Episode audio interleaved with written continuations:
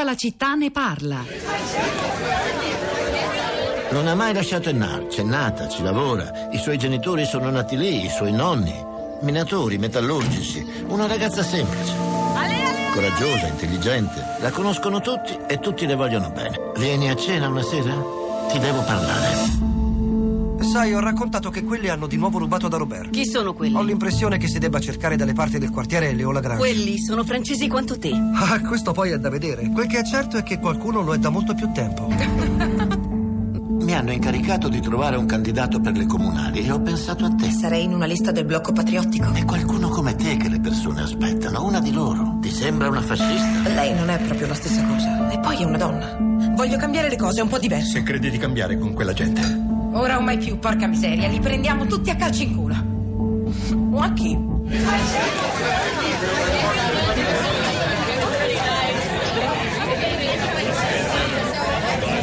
Era un film dell'anno scorso, 2017, Chez nous, a casa nostra, di Luca Delvaux. Racconta la storia di Pauline, un'infermiera la cui vita viene stravolta dalla proposta di candidarsi sindaco, proprio nelle fila di un partito di estrema destra. E sulle migrazioni, però, vorrei ricordare anche il progetto La Frontiera, di cui Radio 3 è partner, che era un progetto eh, pensato, voluto da Alessandro Leogrande, una voce importante per noi, una voce molto amata, scomparsa troppo presto, e che aveva pensato questo percorso di parole nuove per raccontare il mondo e le migrazioni per il Salone di Torino e che nel suo solco, grazie a Elena Stancanelli, a diverse realtà e associazioni come Piccoli Maestri, La Repubblica, l'Editore La Terza, Radio 3 appunto e vari festival, eh, ha preso vita in un, calendario di, di, appuntamenti che si sono svolti in questi mesi e che eh, si, svol- si, svolgeranno ancora. Io vi segnalo quello, eh, l'appuntamento di, che Radio 3 ha dedicato a questo progetto. Era il 15 febbraio all'interno di Fahrenheit,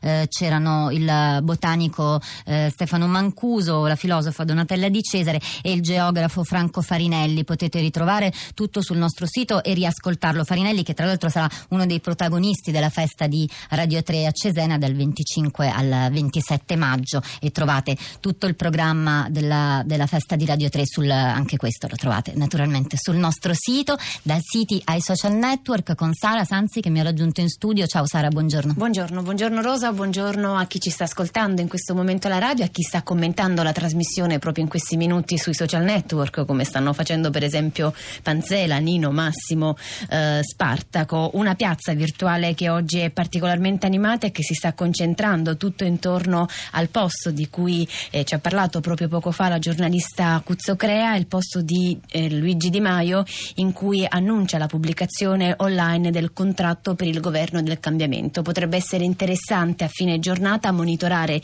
tutti i commenti e capire quanti di questi vertono su un tema che è stato così centrale, probabilmente cruciale per la campagna elettorale come il tema dell'immigrazione. Capire qual è dunque il sentiment, l'umore della piazza. In particolare oggi a noi eh, fa piacere parlare di una ricerca che ha monitorato proprio il sentimento della piazza virtuale, in particolare nel Triveneto, un progetto realizzato da Voices from the Blogs e Fondazione Comunica dal titolo Triveneto Social Mood. È un progetto che ha analizzato 500.000 post localizzati in Friuli Venezia Giulia, Veneto e Trentino Alto Adige e che ci dice oggi quali sono stati negli ultimi mesi i temi più discussi sui social network. Neanche a farla apposta, da gennaio ad aprile il tema di cui si è più parlato sui social network nel Triveneto è proprio il tema della sicurezza e dell'immigrazione, seguito dal tema della corruzione, dell'Europa e dell'economia. Qual è il tono utilizzato dagli utenti del Triveneto e in generale un tono molto insoddisfatto. In particolare l'89,8% degli utenti che parlano di sicurezza e immigrazione sui social network lo fa con un tono molto aspro, molto pol- polemico. Uh, tra chi ne parla, quasi 6 commenti su 10 prendono posizione contro l'immigrazione irregolare ed è molto sentito anche il tema della legittima difesa. D'altronde un'altra inchiesta, un altro progetto che citiamo oggi, un, un progetto lanciato dall'Università di Urbino, Mapping Italia News, ci diceva che durante la campagna campagna elettorale i temi di cronaca più commentati sui social network sono stati proprio terremoto e immigrazione. Ci sono Giulio, Chiara e Carlo collegati con noi. Andiamo subito da Giulio. Buongiorno, da dove chiama? Salve, buongiorno. Io chiamo da. in questo momento sono al lavoro allo SPRAR di Torre Orsaia, un comune della provincia di Salerno. Con punto di vista particolarmente interessante il suo Giulio, ci dica.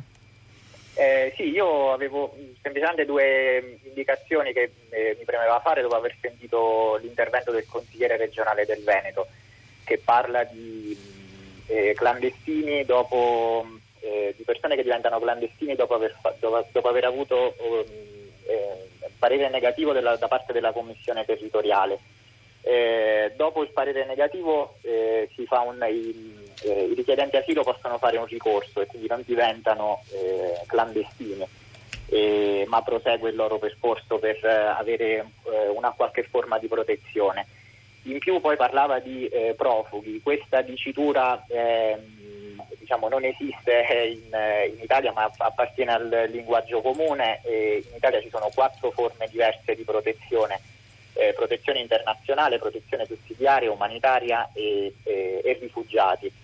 Eh, queste informazioni qua per chi volesse approfondire sono sul sito www.sprar.it che è il progetto di seconda accoglienza di Cittalia e del Ministero degli Interni.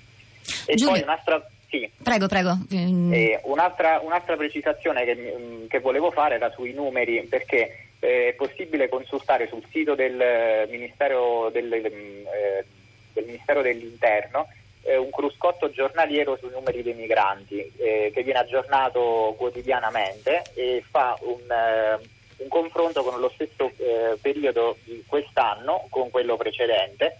Per citare i numeri, eh, l'anno scorso c'erano in questo periodo da gennaio a maggio, a 18 maggio, 45.785 mila eh, spazio ad, eh, nel 2018 siamo a 10.659. Eh, I numeri Poi... sono importanti Giulio, io la ringrazio per il suo intervento, vorrei tenerla qui e farle altre 100 domande, ma dobbiamo eh, chiudere tra pochissimo e però voglio sentire anche Chiara. Buongiorno Chiara, lei da dove Buongiorno. chiama? Allora io chiamo da Fano in provincia di Pesaro Urbino e mi, mi, volevo ricollegare alla telefonata di questa mattina della signora ehm, che diceva che dove la Lega governa in realtà gli immigrati sono regolari, sono anche più numerosi, quindi eh, non è vero che non, non, bisogna avere paura della Lega perché non eh, manderà via, non espellerà tutti i clandestini, però la percezione dell'elettorato leghista e anche diciamo, dell'uomo comune, io sono farmacista, lavoro al pubblico, quindi mi capita di sentire continuamente commenti anche nel, nel mio lavoro e, e invece sento commenti in cui si dice adesso la Lega al governo non vedremo più un immigrato in giro.